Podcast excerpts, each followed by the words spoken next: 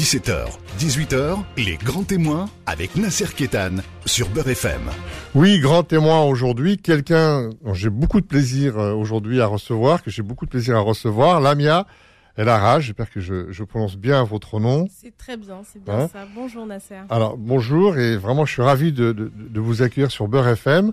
Euh, vous êtes né le 22 novembre 86 à Rabat, donc toute jeune, et vous avez déjà un magnifique euh, parcours politique. Vous êtes pharmacienne de profession et vous avez beaucoup travaillé de, sur le sur le droit à la santé. D'ailleurs, vous avez fait partie de la haute autorité de la santé et vous avez vous êtes rentré aussi, euh, vous êtes engagé au Parti socialiste depuis 2010 et vous avez eu un cursus euh, euh, extraordinaire puisque vous avez été membre de l'Union des étudiants de France euh, au sein du mouvement des jeunes socialistes. Vous avez, euh, voilà, vous êtes engagé. Vous avez été conseillère de Paris, donc euh, une histoire. Vous êtes encore, oui, et donc euh, vraiment un engagement, une trajectoire votre famille, le Parti socialiste, donc euh, dans lequel vous avez donné de votre temps, de votre vie, de vos compétences. Et aujourd'hui, le Parti socialiste vous dit euh, vous n'existez plus, on n'a plus envie de vous. Euh, bref, ils ne vous ont pas, euh, ils ne vous ont pas investi dans cette espèce d'accord. Euh, qui on verra, l'avenir nous le dira, s'il est virtuel ou réel, euh, pour l'investiture pour législative.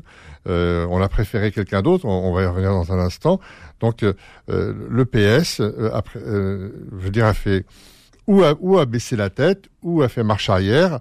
donc vous n'êtes pas investi au, au, nom de l'accord avec la France insoumise dans le 20e arrondissement au profit de, de, de quelqu'un de la France insoumise qui est Daniel Simonet. Euh, déjà, je pense que vous, ça, ça, a dû vous faire un choc du point de vue de votre histoire personnelle, de votre histoire politique, de votre attachement à ce parti qui pour vous représente euh, peut-être quasiment tout, euh, ça, ça, a dû être un tremblement de terre. Euh, vous avez raison, ça a été un tremblement de terre, mais si vous me permettez juste une précision, c'est que au-delà du parcours que vous avez décrit, et je vous en remercie, en plus de ça, j'ai été élu député du 20e arrondissement de Paris il y a moins d'un an. Au la main en plus. Au la, main, Avec 56,56% des voix. Exactement. C'est-à-dire qu'en juin 2021, je gagne ce, ce, ce siège de député du 20e arrondissement de Paris, de la 15e circonscription. Qui était détenu par Georges Paul-Angevin précédemment. Exactement, puisque Georges Paul-Angevin est devenu adjointe à la défenseur des droits, ce qui a entraîné sa démission. Donc à partir de là, j'ai fait le choix de me présenter après avoir réfléchi, puisque c'est vrai que c'est un engagement qui est pas anodin. Et moi, euh, à 35 ans, je suis aussi maman de deux très jeunes enfants. J'ai un petit garçon qui a 6 ans et un bébé qui va avoir 2 ans la semaine prochaine. Donc autant vous dire qu'on réfléchit avant d'accepter des responsabilités comme celle-là. J'ai fait campagne, pendant longtemps, puisqu'il y avait le Covid, l'élection a été décalée. J'ai gagné face à Daniel Simonet et j'ai gagné avec 14 points d'avance. J'ai travaillé à l'Assemblée nationale pendant un an sur euh, le terrain auprès des habitants du 20e arrondissement de Paris et aujourd'hui, on me dit que face à moi, on investit celle que j'ai battue il y a un an plutôt que moi, Lamia Larage, qui ai gagné il y a un an. C'est incompréhensible. Je le vis euh, comme une injustice ça a été euh, un moment euh, ouais très dur, très douloureux sur le plan personnel parce que j'ai donné beaucoup de mon temps, beaucoup de mon énergie. J'estime avoir un parcours républicain exemplaire qui est celui de millions de Français aujourd'hui euh, qui eux aussi s'engagent, travaillent, s'investissent au quotidien et à qui au final on explique que face à une Lamia qui a gagné en 2021, on a préféré une Danielle qui a perdu en 2012, qui a perdu en 2017 puisqu'elle s'était déjà présentée sur une autre circonscription, qui a perdu en 2021 sur ma circonscription face à moi et euh, c'est elle qui a investi aujourd'hui. C'est injuste. Oui, mais alors du côté de, de la France insoumise, bon, c'est pas une surprise. Euh, Mélenchon est le roi du monde et probablement Denis Simonet est la reine du pétrole. Mais euh, comment expliquer quand même ce sacrifice qu'Olivier Faure, le premier secrétaire du PS, a consenti à vous faire en, en acceptant euh, cet accord qui, qui, en fait euh, il faut il faut c'est plutôt un désaccord. Qu'est-ce qui est-ce que vous avez vous avez rencontré Olivier Faure? Je l'ai rencontré, euh, je l'ai surtout euh, beaucoup eu euh, au téléphone. Bah, il est extrêmement mal à l'aise parce que euh, il partage le fait que c'est effectivement quelque chose d'injuste contre lequel il a envie de se battre. D'ailleurs, il faut quand même le préciser. Jeudi dernier, le Conseil national du Parti socialiste, pour ceux qui connaissent pas, c'est le Parlement en fait du PS, a voté à l'unanimité un texte qui demande à me soutenir et à réparer l'injustice qui est celle de ma circonscription. La France insoumise de son côté, Jean-Luc Mélenchon en tête, puisque c'est lui qui est décisionnaire au final, et je sais qu'il a été euh, euh, sollicité pour demander à changer cette position-là, euh, n'a pas donné suite en fait à cette demande. Donc Olivier aujourd'hui, il est très embêté. Parce que euh, au-delà de la question de ma situation, à la limite on peut considérer que tout le monde s'en fiche un peu, c'est que symboliquement le message qui est envoyé aujourd'hui n'est pas un message positif, n'est pas un message encourageant pour les gens euh, qui ont envie de s'investir, pour les jeunes générations, pour les gens qui sont issus de la diversité, pour les jeunes parents qui donnent de leur temps euh, pour la politique et qui au final s'en retrouvent écartés.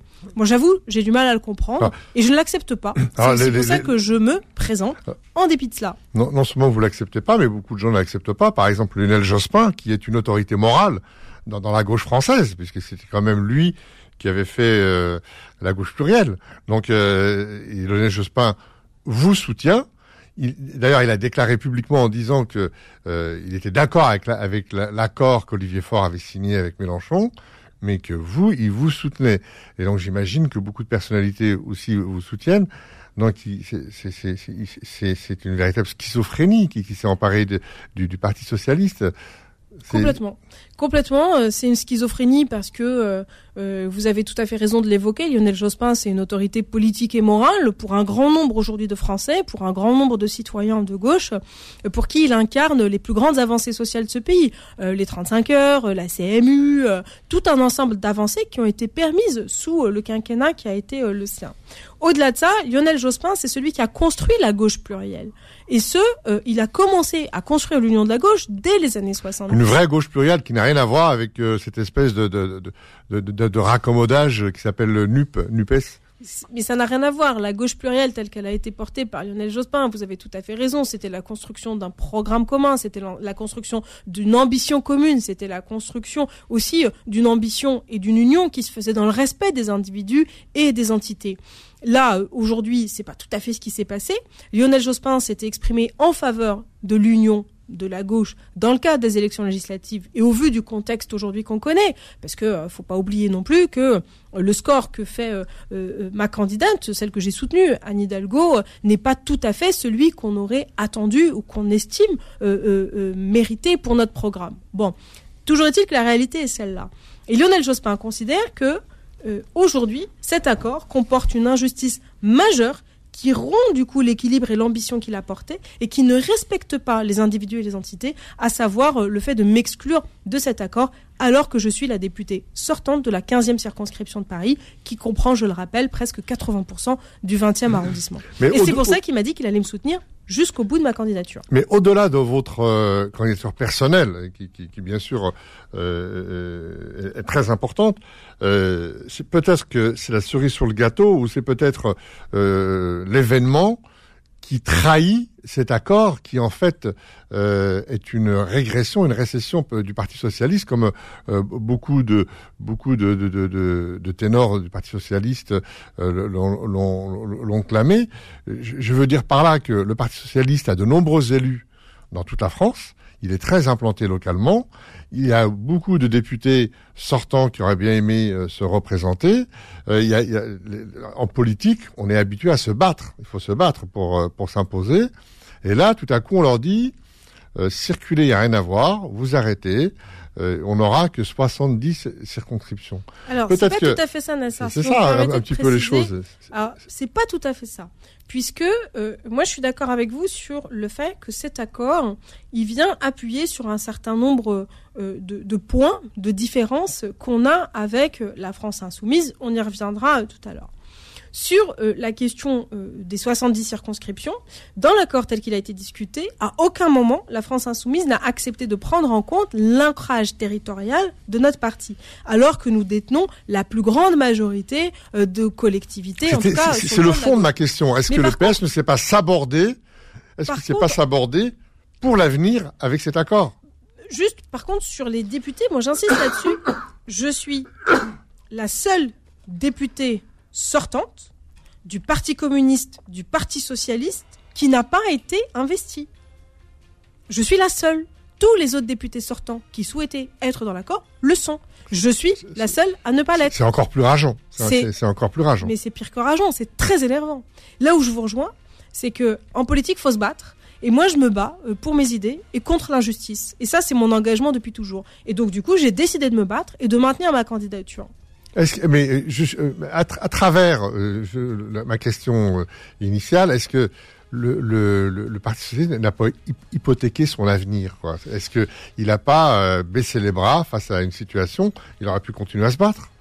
Il aurait pu continuer à se battre. C'est pas le choix qui a été fait, considérant effectivement que, euh, au vu du contexte, euh, il fallait euh, être en capacité de entre guillemets euh, sauver un groupe euh, pour pouvoir continuer d'exister dans les cinq ans.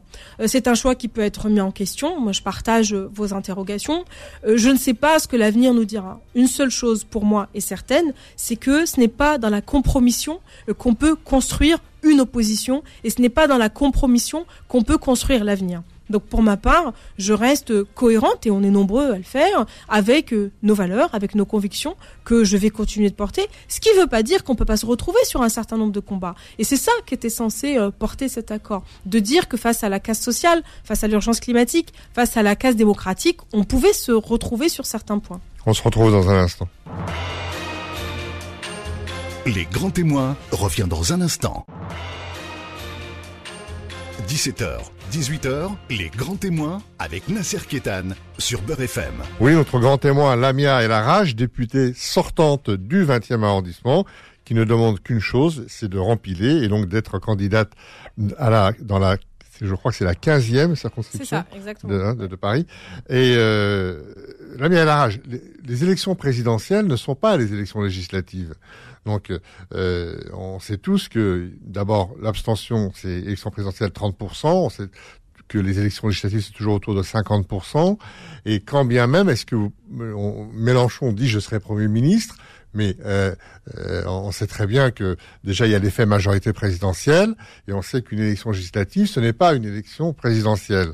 Donc euh, en fait ils se sont basés sur les résultats de l'élection présidentielle pour vous mettre euh, pour vous mettre out.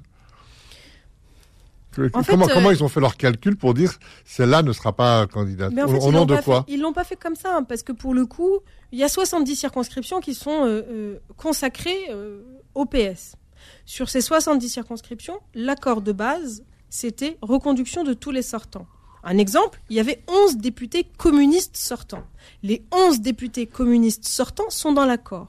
Il y avait 24 députés socialistes sortants. Tous ceux qui se représentent sont dans l'accord, sauf une, moi. En fait, c'est même pas une question de score à la présidentielle. C'est juste une volonté euh, de m'empêcher, moi, Lamia El Arraj, 35 ans, député sortant de la 15e circonscription de Paris, de pouvoir reprétendre à ce poste-là. Donc, c'est pour ça que non seulement je suis candidate, mais en plus de ça, j'espère que les gens euh, vont voter pour moi et me permettre euh, à la fois de réparer cette injustice, mais surtout de pouvoir continuer le mandat qu'ils m'ont confié il y a moins d'un an. Et c'est ce que j'ai dit à Olivier, euh, d'ailleurs, pour revenir à ce qu'on disait tout à l'heure. Moi, je suis pas un éléphant du PS. Il peut pas considérer euh, que j'ai fait euh, 4, 5 mandats derrière moi. Je veux dire, j'ai été la plus jeune députée socialiste de l'Assemblée nationale sur cette mandature. Et je suis une des plus jeunes députées de l'Assemblée nationale. Et c'est moi qu'on vient sanctionner, c'est à moi qu'on vient demander de me retirer pour mettre à ma place, investir à ma place, une personne qui a perdu toutes les élections auxquelles elle s'est présentée, qu'elles soient locales ou nationales, et qui surtout ne propose rien en termes de propositions concrètes, n'a rien construit dans l'arrondissement où elle est aujourd'hui élue. Non. C'est inacceptable. C'est- l'incarnation du déclin du PS, je sais pas comment on peut l'appeler. Alors aujourd'hui, vous êtes candidate. Donc, euh, comment ça se passe? Quels sont vos soutiens? Comment vous allez vous y prendre? Quels sont vos relais? Que- euh, Quelle est votre stratégie?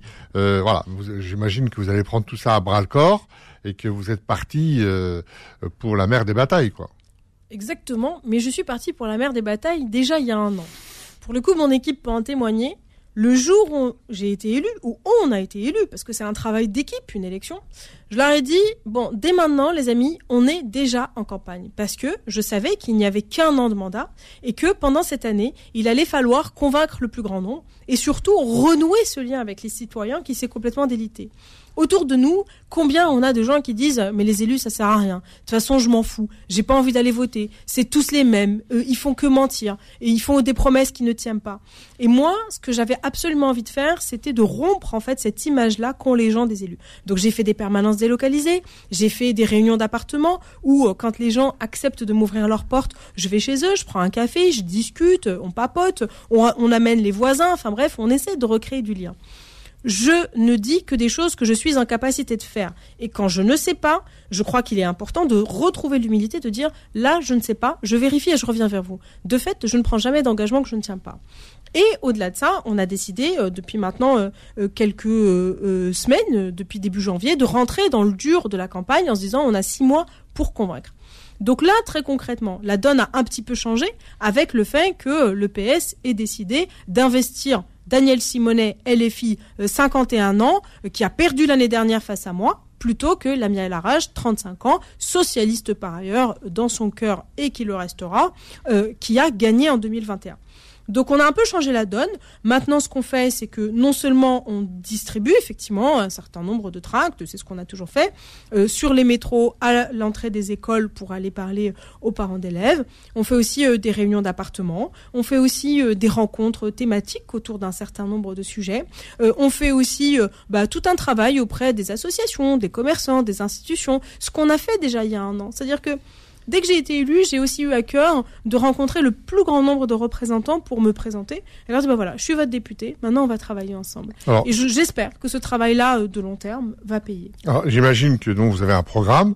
Alors quel est ce programme? Est-ce que c'est le programme de l'accord du PS ou c'est un autre programme?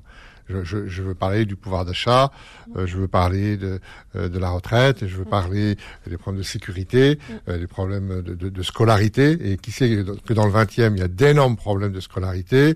votre programme, ça va être, ça va être quoi?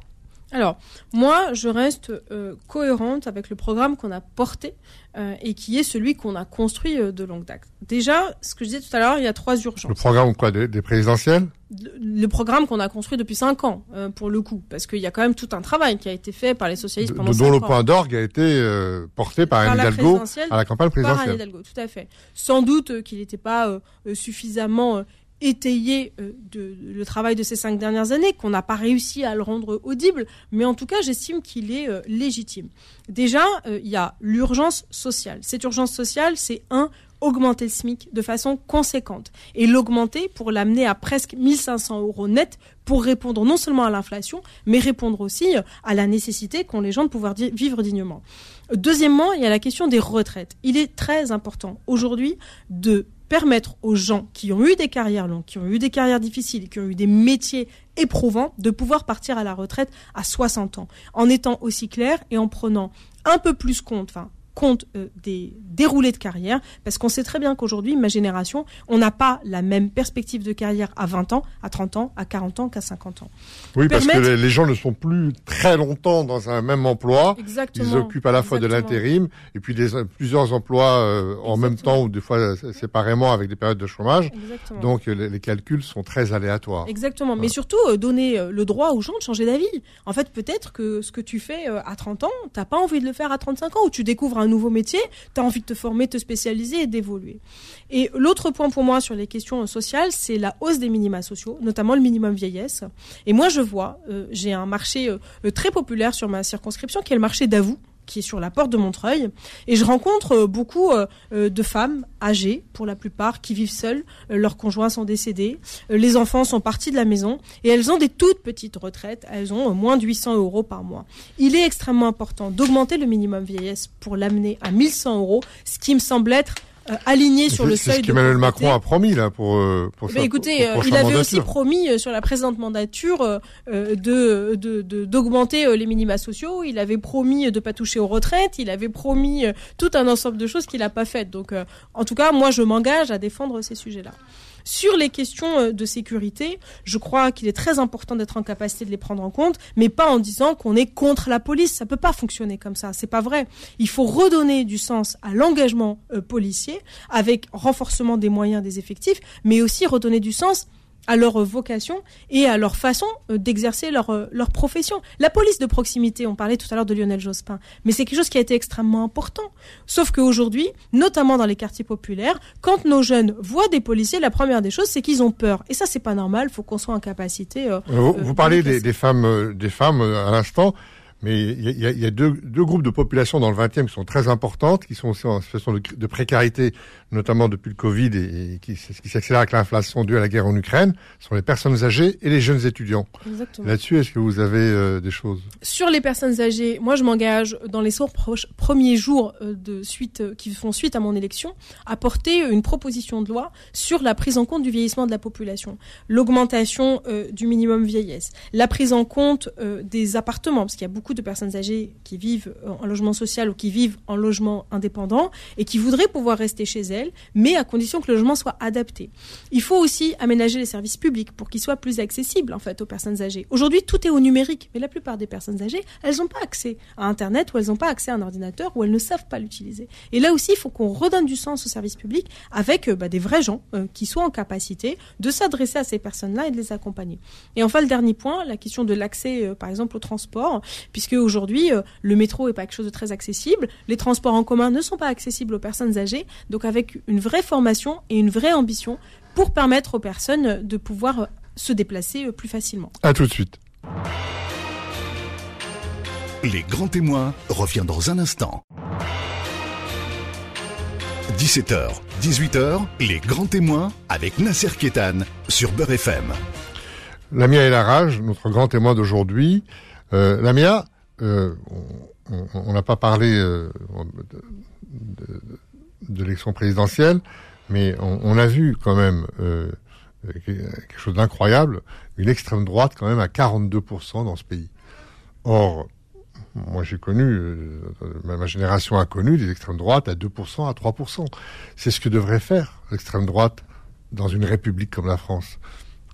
Comment vous analysez ça? À quoi est dû ce fait que cette préférence nationale a pollué tous les partis, euh, que le grand remplacement est devenu qu'un mot poli dans la bouche quasiment de tous les médias et de tous les hommes politiques euh, Qu'est-ce qui se passe pour que la République française euh, donne 42, 45% de, des voix? Si on rajoute, si on rajoute euh, Zemmour, on, est, à presque 50%. Euh, que, cette extrême droite fasse autant dans ce pays. Qu'est-ce qui s'est passé? Je crois qu'il y a plusieurs réponses, mais moi je veux commencer euh, euh, par vous raconter une anecdote. Je vous ai dit, j'ai un petit garçon qui a 6 ans, qui est bon, qui me ressemble. Hein, il n'est pas, pas vraiment blond aux yeux bleus, quoi. Hein. Et il me dit, il rentre un soir de l'école, il me dit, maman, est-ce que c'est vrai que si Eric Zemmour il gagne l'élection présidentielle, je vais devoir rentrer dans mon pays, nous les marrons? Alors je l'ai regardé, je lui ai dit mais alors déjà euh, bon, euh, je comprends pas ton pays. Je, il est né en France, hein, mon fils, ouais, euh, son ouais, père est ouais, français, français, euh, comme on dit maintenant euh, dans un pays où l'extrême droite fait 50%. Et ça m'a, ça m'a choqué parce que il a pourtant des parents très conscientisés. Il grandit dans un environnement très divers, très mixte, avec des enfants d'origine très différentes. Et nos propres gosses ont intériorisé ce truc de dire qu'en fonction de ta couleur de peau, en fonction de la famille dans laquelle tu es né, en fonction du quartier où tu vis, en fonction de l'école que tu fréquentes, en fonction de la couleur de peau de tes copains, en fait, on peut t'expliquer que t'es pas chez toi alors que t'es chez toi, en fait. Ce que je veux dire par là, c'est que quand on a construit des générations et donc des millions de citoyens français à qui on a expliqué en permanence que l'autre était différent, que l'autre n'était pas le bienvenu, que l'autre était à rejeter, déjà, il y a une forme d'exacerbation du rejet de l'autre et de la haine qui vient sous-tendre euh, euh, le reste. Quand vous avez en plus de ça une crise sociale sans précédent, c'est-à-dire qu'aujourd'hui, on vit non seulement moins bien que la génération de nos parents, mais on sait aussi que nos enfants potentiellement vivront encore moins bien. Et plus ça va, plus les prix augmentent et nos salaires restent euh, complètement euh, figés, complètement stables. Quand vous avez cette misère sociale qui, qui s'installe, quand vous avez une casse du service public sans précédent, regardez autour de vous. Quand vous avez certains quartiers où il n'y a plus de bureaux de poste, il n'y a plus euh, de, de, de, de ou de cafés, vous n'avez pas euh, accès à un professionnel de santé, il y a des déserts médicaux partout, vous avez le sentiment de quoi? D'être relégué. Et c'est ça, en fait, aujourd'hui, euh, sur lequel, enfin, le, le, je dirais, le désert sur lequel vient s'asseoir l'extrême droite. C'est de dire, au lieu de lutter contre les assignations territoriales, sociales, de couleur de de genre, euh, de je ne sais quoi, on vient euh, attiser les haines et considérer que c'est sur la base de cette haine qui nourrit la peur qu'on le projet d'extrême droite. Euh, Zemmour a ethnicisé le débat. Alors que la, République française, c'est qui lui a donné la possibilité d'ethniciser le débat Mais il a eu le soutien de différents médias. bon, il, a eu Bolloré, pour ne pas le citer, avec la chaîne CNews. Il, s'en est donné aussi à cœur joie sur RTL. Et, mais beaucoup de médias euh, on, se sont engagés là-dedans. Ils lui ont donné une place considérable. Ils se sont fourvoyés.